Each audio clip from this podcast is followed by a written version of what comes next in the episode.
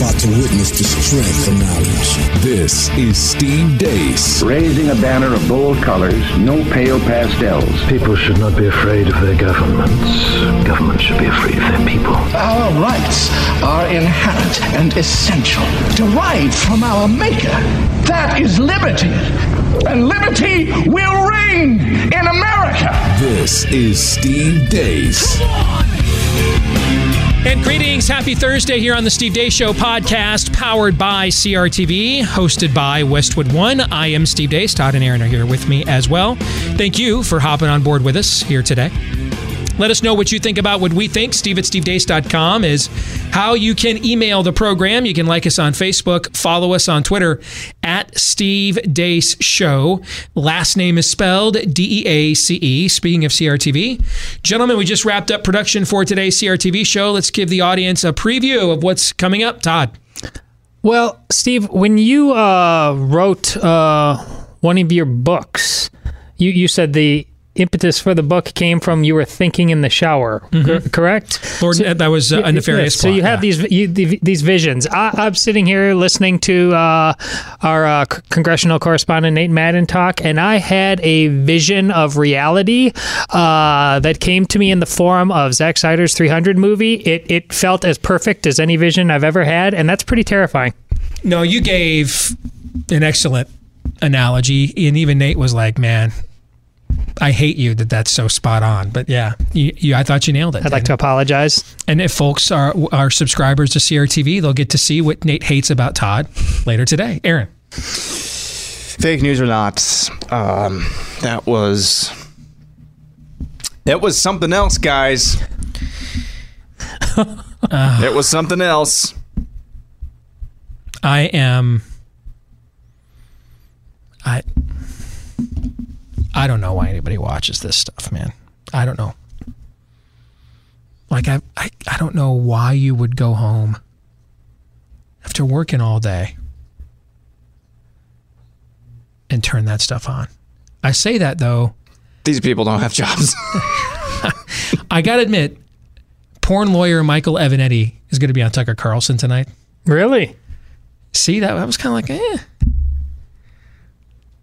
I am. I'm tempted. I I I am tempted to watch that in real time. You know, because Tucker's got that look. He doesn't buy what you're selling him. It's become its its mouth own. open. It's become his, its own little meme. Yeah. Like I'm tempted to take odds tonight, over under, on how far into this interview before before Tucker has that uh, that look on his face, right?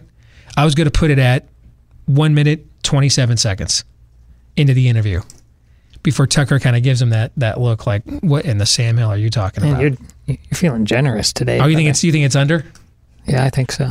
yeah, you're a little intrigued by that, aren't you? A little bit. No, I am. I am because b- both of those two are uh, uh, they give as good as they get. So I think that could be um, uh, fascinating. I mean, E- Avenatti just seems. The one thing I seem to I, I respect about him because there's just so many frauds. He just doesn't seem to care. I mean, I, yeah, I'm, yeah, I'm representing porn stars. Yeah, I mean, what? Who? It, this is how our justice system works. Everybody deserves a defense. Yeah, th- this is me. But he actually, I, I, I actually remember him making some version of that assessment when somebody tried to rip on him. Um, if if so, if Michael Avenatti, you know how far we sunk when Michael Avenatti to me is kind of like a breath of fresh air. I mean, really, d- talk. You look at all the people you've debated. The people you've debated to the point where you're just so sick of how it goes that you've walked out. It's that fraudulent. I'm so demoralized right now. I can't even. Yeah. But you myself. can actually say you're you are Thanks, you. Todd. Do you agree that right now half of our listeners like "Oh, you got a taste for your own medicine days of all the No, people I you could debate, you're you- probably like, yeah, that might be that might be worthwhile. My that well, I just said that. Yeah. You know what's interesting too is if I'm Cory Booker, Kamala Harris. See, that would not want that would be This is awful. th- this is a bad mood. That this could be a very bad night for you. Because Avenatti can only win from this. He doesn't have to beat Tucker Carlson tonight. He needs one soundbite. Like he he just needs one memorable punch. Like we could watch the whole thing in its entirety and the judges you know, decided he lost uh, by you know Yeah. he as long as he's not knocked out, as long as Carlson Tucker does not pull his pants down, if he lands one shot tonight, the viral moment, the idea that he walked in to the to, to our Lions Den with Tucker Carlson on Fox News, their base will lose Yeah. their you know what over that. especially since Tucker has made a smart uh, move of bringing in all of the progressive dweebs and just making fools of them. So instantly, He's the only show. He's their he's their only primetime show that talks anything resembling resembling worldview and cultural issues Yeah. as well. So Avenatti says, like, yeah, I know that's his stick, and so yeah, I know y- y- that I could be marginalized. The rest of their shows are Trump tonight. I could be marginalized, but just by going on there because they'll like, link me like you're just the, the loser he brings in. But yeah, it, he's like, I, I don't care. I'm I'm bigger and better than If this. he, if he lands one, because if he lands, it doesn't matter if there's if if there's five punches landed in that segment tonight and four of them are by Tucker Carlson, which would be a route. It doesn't matter if he gets one punch. See, the other four punches that that he that landed on him will be viral in our community. Their community will never see it. Right? It's the con- Remember when we talked about American Sniper and how how progressive America could not believe how big of a hit that movie was. Because they forgot there's another America. There's two separate Americas. We're doing the same thing with the Nike Colin Kaepernick thing right now. Nike now has its highest stock price ever to go along with its best month of digital sales ever. That well, that's going to come. I mean, that's kind of the flip side of it going down. I mean, that that's also not going to be reality. The, perpetually. I don't know what I don't know because I don't live in that America. But I- am not their target demo. I concede your point. It wasn't Yeah. like, oh, Nike's going to go hmm. under and we're all going to like be. I, like somebody said to me today, how do you make money insulting half your customers? They didn't insult half their customers. We're not customers. They're, we're not. You, if we were, they wouldn't have had their greatest month of digital sales ever, and their stock price wouldn't be the highest it's ever at. We're not their customers. The average Fox News viewer is 68 years old and white. That's not their base. They're, more of their base likes Jemele Hill than Donald Trump. And that's why that message plays. And if they if they did the exact same ad campaign and just flipped all the words are the same and just flipped Colin Kaepernick for Tim Tebow, you know what? I think the same thing would happen. They would still have their best month of digital sales ever, and their stock price would still be the highest it's ever been. The money just would have come from the other America. That's all. That's all. Those of us on the right who thought they were killing themselves with this made the same mistake. Those on the left who thought American Sniper was hokey, jingoistic, and had no audience. You don't live in that America. You don't live in the Amer- It sold out. No one went to see that movie in, in Oakland. Like no one. Like and if you went, you went like at 3 a.m. in a freaking raincoat. Okay, every theater in Texas, Oklahoma, Arkansas, all sold out. That was the target demo. So Nike decided their target demo is who likes Jemele Hill. So they ran a commercial to get that audience. If their target demo was pastors in Alabama ripping their shoes up, they would have run the uh, with Tim Tebow. That's all. There's two Americas out there. There is no insulting a majority of Americans anymore because there's not a majority of Americans anymore. There's not even America anymore. There are two different countries here that rarely interact, that don't want to interact, and are balkanized from from with with one another. That's what we have. So Nike Nike is a treasure of the progressive America, not the Americana America. I'm trying to. What the hell were we just talking about that got me on that? tangent? Colossians. No, before we got there. We're gonna get to Colossians because we need to. What were we talking about, Todd? You and me before I went. I brought up the Nike analogy. Do you even remember? Mm, no. What were we talking? Tucker hmm. Carlson. Yeah. Evan, Ed- so so if if there's Avenatti, yes. if there's if there's five punches landed tonight and four of them are by Tucker Carlson, their base won't see the other four. Like Rachel Maddow's not doing a segment tonight, guys. Michael Avenatti's got his ass kicked on Fox News. She's not going to do that. If he lands one punch, she's going to run that clip, right? Yeah. That's who she's going to run. So the fact that he's a, the fact that we're laughing at him in our in our in our America Right. will never reach over there. It, it's it doesn't matter. That they're not they're not in our America. So all he's got to do, his expectations tonight are so low. You, you can lose. Just don't get your pants pulled down and land one punch. If he lands one punch, he gets a viral moment and he can sell that to their base. And that is something that's something their base desperately wants more than Cory Booker's fake tears. I can promise you that. Speaking of Cory Booker, if you know Ben Sasse and you are his friend, and I, I mean this sincerely, go to him right now and say, Are you prepared to be the Republican Cory Booker? Because you are at that fork in the road right now. No legislation on free speech on college campuses. By the way, what was Ben Sasse before he ran for Senate? Do you remember? Professor. College professor. Yeah. Nothing, nothing on defending the religious liberty of his constituents. Balanced budgets, healthcare reform, free market healthcare reforms, nothing. We've heard nothing from him on these things for two years, basically. And today he files legislation on forcing pol- politicians to release their tax returns. Boy, that's really exciting. That's I, by the way, I, I have no problem with that legislation. I, you know, this is a little bit though like you're bleeding out. You ask someone to call 911 and they come back with a cup of water. It's not a little said, bit like that. We noticed you're we noticed you're like kind of thirsty. And you're like, "Well, I am really thirsty right now because I'm losing a lot of fluids because you didn't call 911." So please, if you don't mind, stop him from hurting himself. And it may already be too late. John Kasich called and said, You cannot take this ground from me. I'm an actual progressive. I'm more shameless than you. And I will go even lower than you.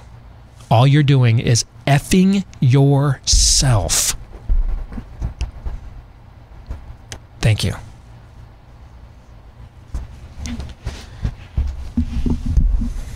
Now, more than ever, do we need to continue this Bible study? Holy Moses. I like our lead-ins to this Bible study the last couple of weeks. We might be taking that whole parable of the guy who goes to the temple and beats his fist against his chest a little too far. Before I lift you up, let me bring you down. It's like the guy does say, Lord, I'm a great sinner. Then he proceed he doesn't necessarily proceed to go ahead and recite all of his sins. Let me make an account. We need a list. And it is long and indistinguished. Um, here on Theology Thursday, we started something new a few weeks ago. We're doing our very first Bible study of Colossians. If you're new, here's a couple ground rules. If you have any questions or disagreements, you can have criticisms as well, because we are doing this. We are not using any sermon notes, no footnotes. We want to go straight from God's word and then sit here, come now, reason together in real time on the podcast. Not what we think this means to us, because nobody should care. And no one cares what it should mean to you. Except we're wondering what does it actually mean? Period. What does this actual mean? Actually mean? And what, if anything, could we hermeneutically apply to the day and times in which we live now. So if you do have questions or criticisms, because we are not great theologians, we're just learned laymen who love God's word, but none of us here, you know, um, have a seminary degree. So uh, send them to us, but we're gonna we're not gonna we're not gonna address them until after we're done through the book. Otherwise, we kind of we think one of two things may happen. One, by the time we end the book, we might, when the full context of what this book teaches Mm-hmm. is, is realized, we may have answered your question or criticism. Or two, we want to we want to get through everything before we go back and address some of that stuff. That Okay? being said, I'm interested in a couple things now that we've done a full chapter and like I think what three of these Mm-hmm. episodes. A is the volume of material you're getting in the way of letters, responses, questions, queries, criticisms. Is it more or less than you thought? And B, are you have you actually read what we've gotten, or are you even wait? Oh, so you've read it. You're not Yeah, even. I, I, I do read them, and I put them. I thought you might just be putting them away. I have a file in my email, a Colossians file. I, I have been pleasantly surprised, and now I'm going to jinx it. There have not been, um, and when I say the theology police, I don't mean you have pointed out something we're legitimately wrong about. All right? I mean, you know, hey, you didn't ponder your lint in your navel at the 47 degrees Celsius angle that I do. That's what I mean by the, you know, theology police. We haven't gotten almost any of those. We have gotten. Have I been a papist heretic yet? Not yet. Not yet? Not Okay, yet. I'll But try. The, the night, Is young. the night is young. Yes. what time is it in Rome right now? um, we we have gotten a couple of questions. We have gotten a lot of reaction to this, and and ninety percent of it has been, "Thank you for doing this. I've I've wanted someone to do this for a long time. Thank you." That's been over ninety percent of the Wonderful. feedback we've gotten Wonderful. so far.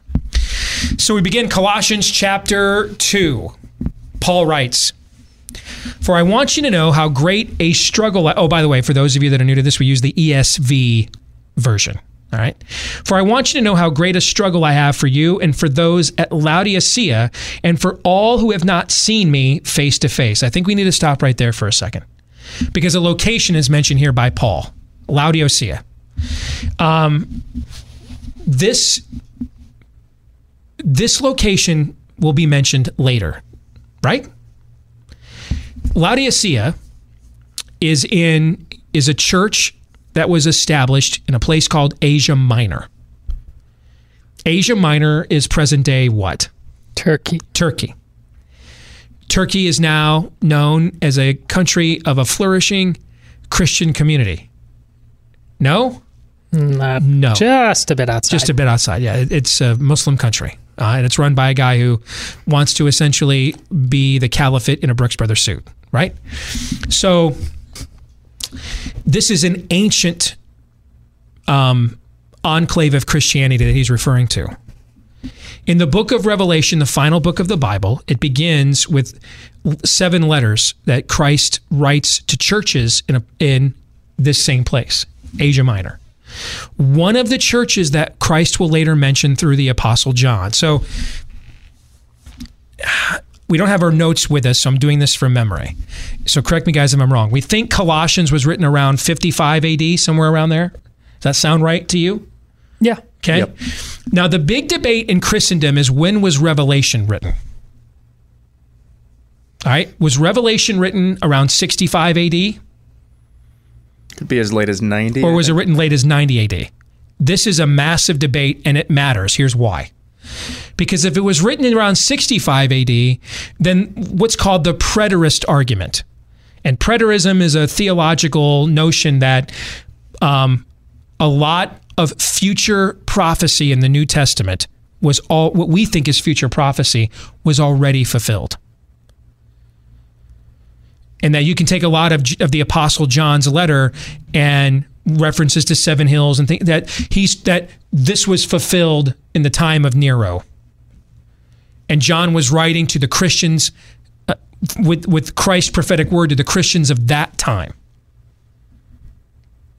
okay and and preterism isn't is not a monolith like almost any thought in christianity there's partial preterism full preterism okay if it was written in 90 AD, well, Nero's long gone and everything else. So John's obviously not writing about events that happened in 70 AD. Like he would, like he might have been if he wrote the book in 65 or 60 AD. He might have been writing about the great persecution of 70 AD. Which, if you were a Christian alive at that time, it certainly seemed like the end of days to you. If it was written in 90 AD, which more modern scholars today believe, now, for a long time, the church believed it was actually was written in the earlier date.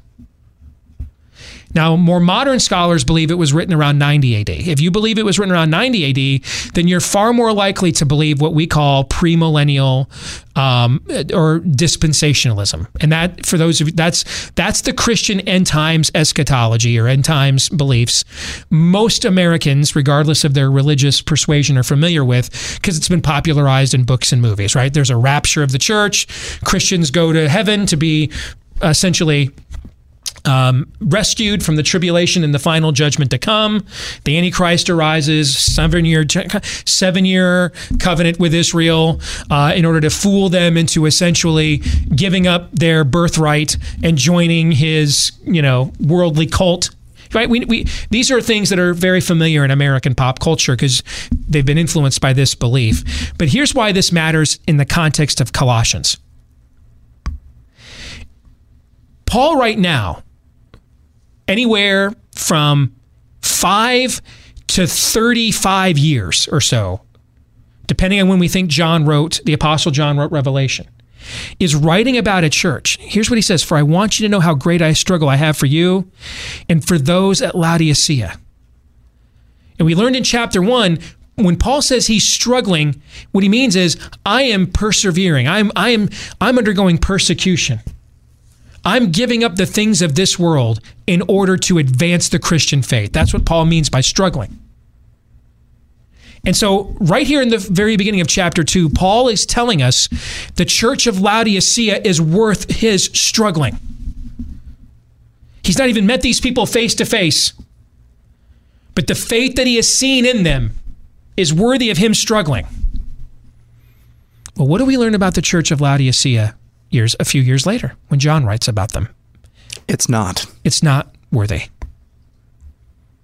It's not. Instead, in fact, one of the eschatological teachings of the book of Revelation in Christianity is that each of the churches represent a certain, a different time in the church age as well, that there's a metaphorical meaning there.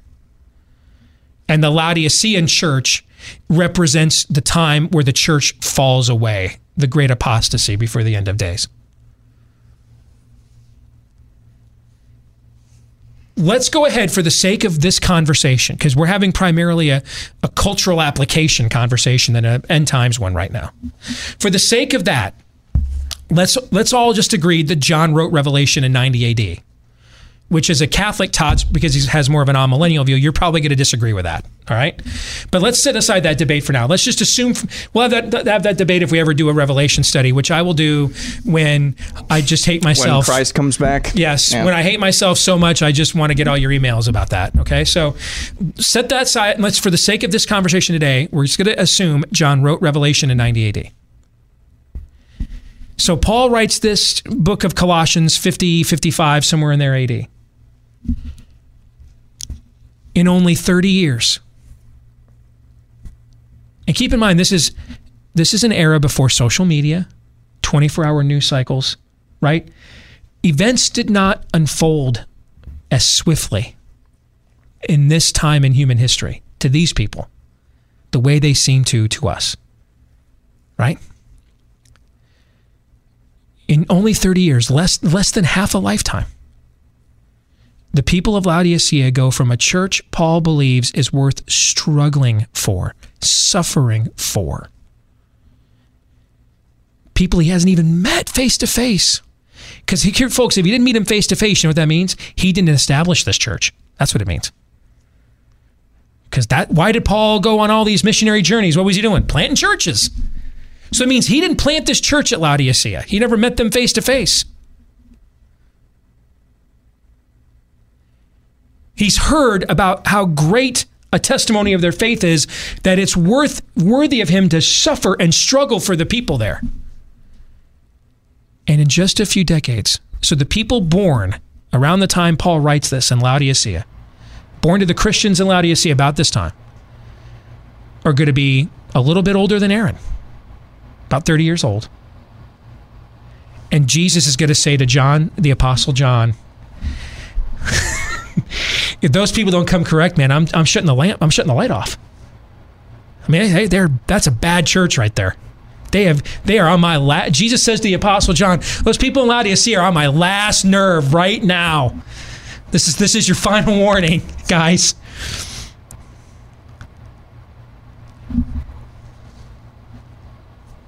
What do you think that says to us today about how fast fast the faith of a people can devolve. And they don't have all the temptations that we have on their phones and their iPads. They're not being constantly confronted with partisan negative entertainment to help you, to encourage you to hate the other. They don't have fast food and obesity epidemics. They're wondering, they want to make sure do we have three meals today? They have, think of the things at our fingertips today that keep us away from God, that are abundant, and almost none of them are available to the people of Laodicea in the first century. And still, in not even one generation, essentially the time it takes for a child to be born, grow, become an adult, and enter in the early part of his adulthood, they were already falling away, Todd. What do you think that says to us today? I think you just made the most compelling argument, modern argument ever. Uh, we use it as a punchline oftentimes. It's been made into a, a, commercial, but the importance now more than ever of going off the grid. Uh, and the grid, I, I, one of, I use all the time progressivism is cancer. Uh, we are swimming, breathing, drinking in a cancerous environment that is not not only not of the gospel but is antithetical uh, to the gospel.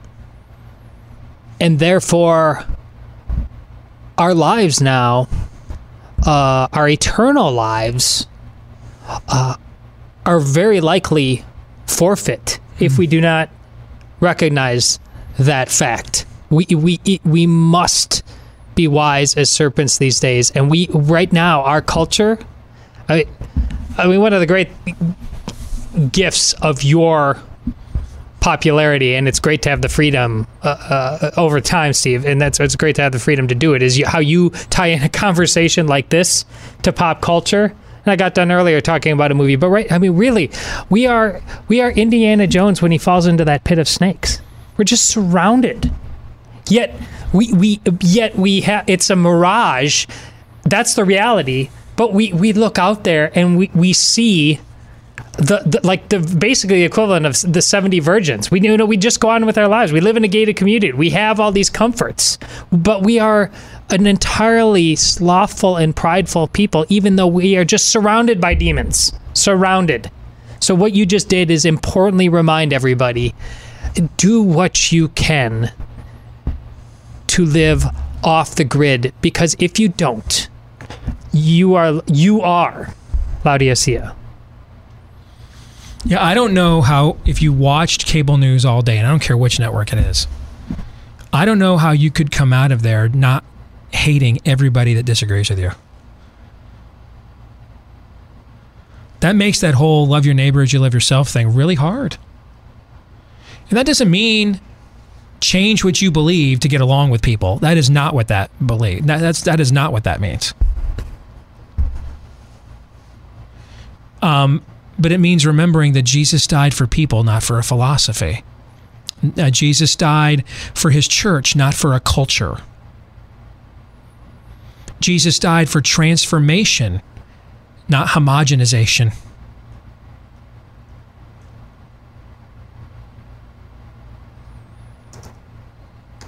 What do you think, Aaron?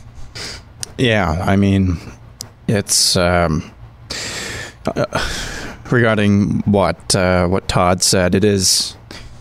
I mean, I think each one of us have to make uh, a point of trying to unplug every single day, uh, at least in some in some ways. And it is it is uh, it is interesting. You know, uh, I will I will unplug or just get away from Twitter for a while, and then I'll check it again. I'm like, oh wow, I actually missed some stuff, and I'm still alive. I mean, that's I mean that's part of the part of it, it is. I mean, technology um, is is an integral part of our lives, and there's no getting around that. But it doesn't have to be. Um, it doesn't have to be um, a, a, part of our our being, if that makes sense. Um, and it is. I've seen this personally, as far as people falling away from the faith quickly. I, I think each one of us have seen examples of that personally, just how fast it happens. You see somebody who looks like they're on fire for uh, the gospel and and um, are making efforts to slay sin in their lives, and then all of a sudden, what happened to this person? They're not showing up, um, you know, in places where they used to, or they're avoiding you, or you know, things like that. I mean, that's you and I, really. Um, if we're not, if we don't guard ourselves, I think all of us have been through times when we're um, not in the Word as much as we should be uh, when we're not really there um, mentally when we should be um, in, in, regards to spiritual things. And so we all, and, and it's it's so it's that's no different throughout any part of history. But when we have such a, to- a short attention spans as we do in the West nowadays, um, that makes it even more that makes us even more susceptible to falling away so quickly. And, and as Christians, look, at, we are as guilty as anybody else these days of uh, being anesthetized, like I said, uh, to into avoiding struggle, and mm-hmm. we raise our kids accordingly to to to not help them to learn how to struggle. And look, what the uh, I'm gonna normally you're the reading, but look, Steve, what we are cheating our children of when we help them to avoid struggle. We are cheating of, of here. Their hearts may be encouraged, being knit together in love, to mm-hmm. reach all the riches of full assurance of understanding and the knowledge of God's mystery. We, uh, those are the next Christ. verses. Paul says the, yes. the result of the struggle yes. is what you just described. Yes, in whom are hidden all the treasures of wisdom and knowledge. We cheat ourselves and our children of that. Dear God, that's insanity. What do you think the word all means? Does it mean all? I, I, I don't know. Does it, does it mean some? Most? A little bit? Or does it mean all? Because I kind of think it means all. But what, it, what all the treasures of wisdom of, and knowledge of what? Of why the world is the way it is, why you and I are the way we are, and what can be done about it which are the three questions we need answered more than anything else. Because from there is the genesis of our is the foundation of our worldview. And from there we find purpose and meaning in our lives. And here I think Paul is saying people in this world it is it is not unique to Christianity to struggle for wisdom and knowledge. You know, I mean, the show Kung Fu when we were kids, he walked the earth in the struggle for wisdom and knowledge. Okay? But which wisdom and knowledge? The most important wisdom and knowledge. Who made you? Why you were made? And the purpose of your making. What what what more what what what more important knowledge to acquire is there than that?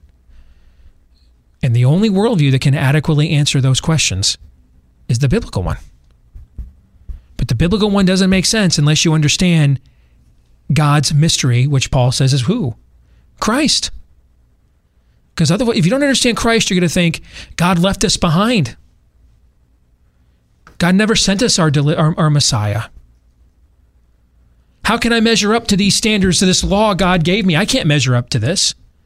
Where do I go to make sacrifices? If I start if I start making animal sacrifices, they'll arrest me. What, none of this would make none of it makes any sense, really. There's gaping holes unless you see the mystery of Christ. That he would be the answer isn't how or when or where. It's who? He's the answer. The way, the truth, and the life. And that's what Paul's talking about. And then he goes on to say, I say this in order that no one may delude you with plausible arguments. Meaning. Did he really say, Steve? Is yes. this where we're going? Yeah. Meaning, other worldviews will attempt to answer these fundamental questions of existence and they will attempt to answer them in the way you want them to be answered, the way your sinful self wants them answered. That it's really about what you want. there's a secret out there where you'll get all your wishes and, and, and desires fulfilled, says Oprah and Eckhart Tolle. The answers to these questions are found in the fact that the world is divided between kufr and believer.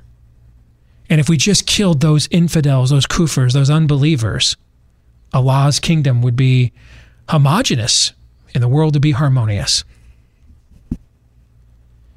That, well, you know, we've got 60,000 um, gods and cows and all kinds of other things, but maybe there's some gods out there, the Hindus say, we haven't discovered yet. So let's throw some more shrimp on the Barbie. The Disney answer believe in yourself. The answer is in you.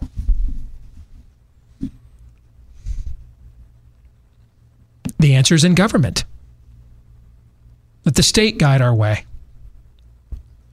And these things will all seem very plausible because they will fulfill your fleshly desires. And by the way, your fleshly desires are not always bad. It is not bad to desi- to to to want to see your sexual attraction in a member of the opposite sex fulfilled. That's how we perpetuate the species. It's not that's not inherently bad. It's not inherently bad to want significance.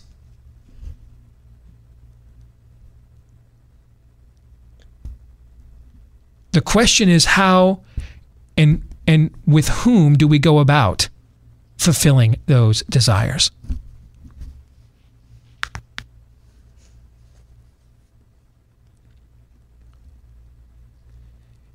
And these arguments seem see these arguments are stupid. They're dumb. We debunk them on our show all the time. Why do they seem plausible though? Because you want to believe them. Seems plausible to me that I really am great. Seems plausible. Seems plausible to me that I really ought to be able to have sex whoever I want. Seems plausible to me.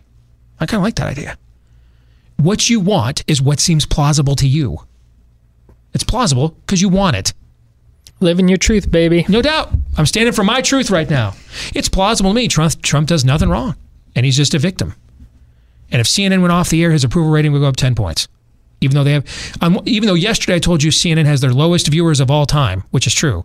If they went off the air, his approval rating, so the approval rating of a network that no one watches went off the air, his ratings would go up. Does that make any sense to you? Yesterday, somebody when I talked about this, why we are some of our some of our peers having are having this curious desire to resurrect Ken Starr. He's like everywhere right now. I'm like, wasn't this the guy that just presided over the hunting ground at Baylor? And some guy right away, you don't know what happened at Baylor. Don't go by what you read in the fake news. I'm like, okay, you're right. You know, I wasn't there to witness any of the alleged rapings. So then the alternative explanation is Baylor blew up a cash cow football program, fired the coach and the entire athletic administration to pay millions of dollars of buyouts over fake allegations. Would that be a comforting narrative to you as a Baylor alum or fan, Todd? Uh, not to me, but apparently it is to others. It's it's kind of like when people said to me a couple of years ago, the allegations against Bill O'Reilly are false, and Fox News is the only media outlet I believe. Okay. So Fox News fired the host of their most highest rated show ever. It still is. Nobody currently on Fox has viewership that O'Reilly had at his zenith. So Fox fired their number one talent for what you believe are false allegations, and yet they're still the only news outlet that you believe. How are both those things true, Todd? Do you know? As long as it's better than Hillary, I'm good. You know, you know what? Because it seems plausible to you, because it's what you want to be true. I'll have people arguing with me from the left up and down. We had this kind of economic growth under Obama. I, you guys have seen me do this. I've literally sent the charts from the government which is their religion. So it's coming. These are dispatches from their church, the Church of State. We had four fiscal quarters out of 32 under Obama that had economic growth above three percent. I'll send them the gra- they, it, it doesn't matter. They don't want to believe it. It's plausible to me to believe that the guy I voted for is better than the guy you voted for and never did anything wrong. That seems plausible to me. And it's remarkable. This is being when when he when this is being written, this is being written to an uneducated, illiterate Yes. people. Now you are describing the most educated and literate Yep. time in all of human. And now just by the amount of time you spent Yep. in something called schooling or an education. No, no question about that. Yeah, but but you know what? There's another. There's an I word out there that will trump your intelligence in any age. Do you know what it is? I got some I'm Idolatry. thinking of. Uh, yeah, idolatry. I was thinking of idiot, but that's pretty much yeah, same thing. What Paul is saying to the people of the first century is the same thing he's saying to the people of the 21st century. Let me put it. Let me put it this way. Paul says, I say this in order that no one may delude you with arguments that seem plausible to you because they affirm your idols, your preferences, your desires, your wants, you. Paul says a few sentences ago, I'm giving up what my flesh, what, what my desires are for you. I'm suffering for you. But you could be deceived by what seems plausible to you because you want it to be about you. I was listening to Oprah talk several years ago about why she's no longer a Christian. And she said she was sitting in a, in a Black Baptist church in her 20s, or when she was sometime when she was a young woman. And the pastor was giving a sermon th- through the Old Testament and talked about God being a jealous God. And Oprah said, Why would God be jealous of me? And why would I want to worship a God who's jealous of me? I'm just a chick named Oprah. So, in some respects, the irony here is she admitted she was not worthy of being worshiped before she rejected the one who was worthy of being worshiped. And then she went out and started one of the biggest cults of, of ce- celebrity in world history, where she is worshiped by millions of people every day. But see, she, she, she needed to understand that you got to make sure you get your prepositions right. The Bible does not say God is jealous of you, God is jealous for you.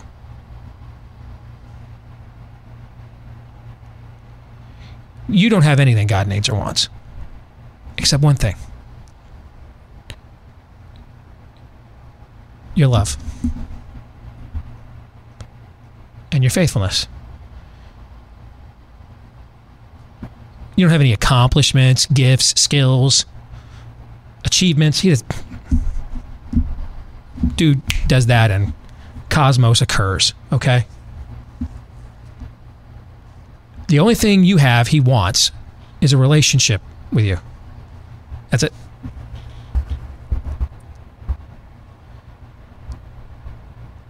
He's not jealous of you.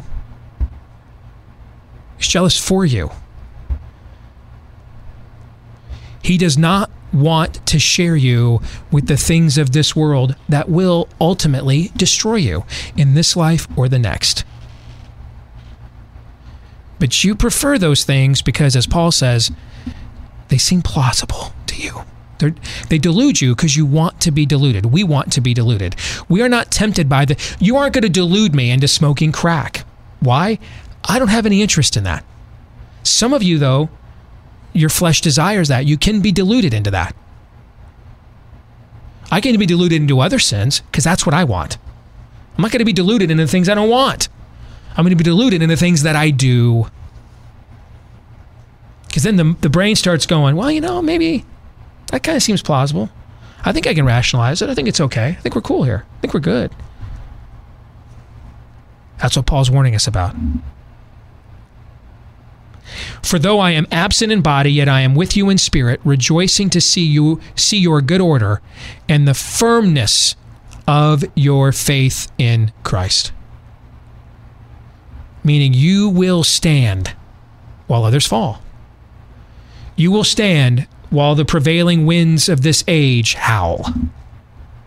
You will hold firm.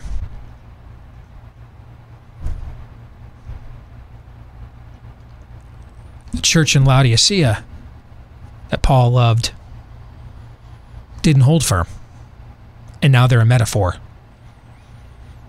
And not a good one. Like the bad kind of sports metaphor. Like I know it seems weird now to people Aaron's age, but it wasn't too long ago, Todd, that Clemsoning was was a was a word in sports, right? It was known for choking They were their own verb. They were. I just heard this on the radio last week. Uh, somebody talking about this. Yeah. Yeah. If you went back seven, eight, nine, ten years ago, Clemsoning was a word commonly used. Now it's not. Some of you are old enough to remember where the Red Sox were never going to win a World Series. The Cubs were never going to win a World Series. So even when an, an organization has lost its cornerstone and lost its way, revival is still possible if they seek after it. If not, then you're Laodicea, and Jesus will come to you, and He will take away your lights, your lampstand.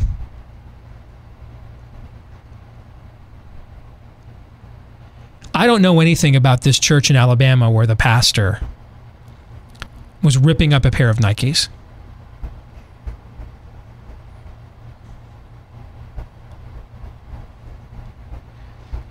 But I wonder if he's been if, if he would be willing to show that level of demonstration of zeal about the things that are actually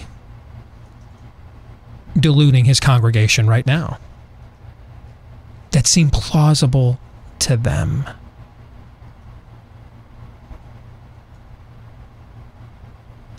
Final thoughts, Todd and Aaron. Aaron.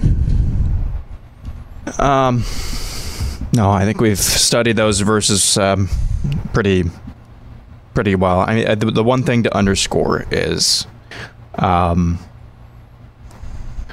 plausible, um, you know, vain philosophies, plausible argument are, again, uh, under, this is already covered. There's not much more we can talk about since we've spent enough time on you know two or three verses, but the, the main thing to underscore is um, we want what we want to be true because of the oldest lie in the book or the oldest temptation in the book uh, ye be like god. Uh, we want things to be um, the way we want them to be because we want to be like god. We want to create dare i say stand in our own truth. Um, we all we all of us i don't care who you are um, i don't care um, how much you read your bible or how much you pray even though those things are great uh, you know uh, if they're done for the right reasons with the right motivations um, you're you're always going to struggle with that always going to want things to be your way and want your truth to be what's actually true. Because every time that we sin, every time that we stumble, we're saying that my truth, we're, you're standing in your truth. Um, that's that's the one thing I think that has to be underscored in our, this conversation today. Aaron, I appreciate your uh, going first. When I pitched it uh, to you, I had a, a thought formulating, and I just wanted to follow it out. But uh, e- even uh, uh, many Christians who I would call um, uh, traditional, conservative, orthodox have f- fallen into what I think is a, a, a trap of of saying, you know, uh, uh, if it wasn't for all of this religion getting in the way uh, of the gospel, uh, I think what we've talked about today uh, shows the folly of that. Because when Paul says, rejoicing to see your good order and the firmness of your faith, th- that Paul is not a man to throw that to is we just got done talking about whatever your truth is, whatever is plausible. Scripture comments on scripture, and if you follow this through, there is no there's no ambiguity about what good order is. There's no ambiguity about what firmness is. And that's what religion is. And it's why when we talk about, and we just, Steve, you, you pitched this to me uh, last week, reminding what I uh, often say, but uh, when, when uh, Adams talks about uh, uh, that uh, this the Constitution is made for a this country for a moral and religious people and for no other. That's what this is talking about. Good order, firmness, something that is sustainable, so you do not become like Laodicea. And guess who has become exactly like that? The country that is represented by the red, white, and blue. We are looking into the mirror here. So either we return to religion undefiled or we suffer this fate. It's not any more complicated than that. It is not ambiguous in any way, shape, or form. Well, thank you for tuning in here today on the Steve Deace Show podcast on Westwood One. Uh, if you have time, please click like or subscribe there on iTunes or Stitcher and leave us a, a, positive review if you do like us. If you don't, don't lie. But if you do like us, leave us a positive review. And uh, we appreciate you taking the time to do either one or both of those gestures. Many of you have already done both. Thank you to you. We are back at it again tomorrow with some Feedback Friday. Until then, John 317. This is Steve Deace.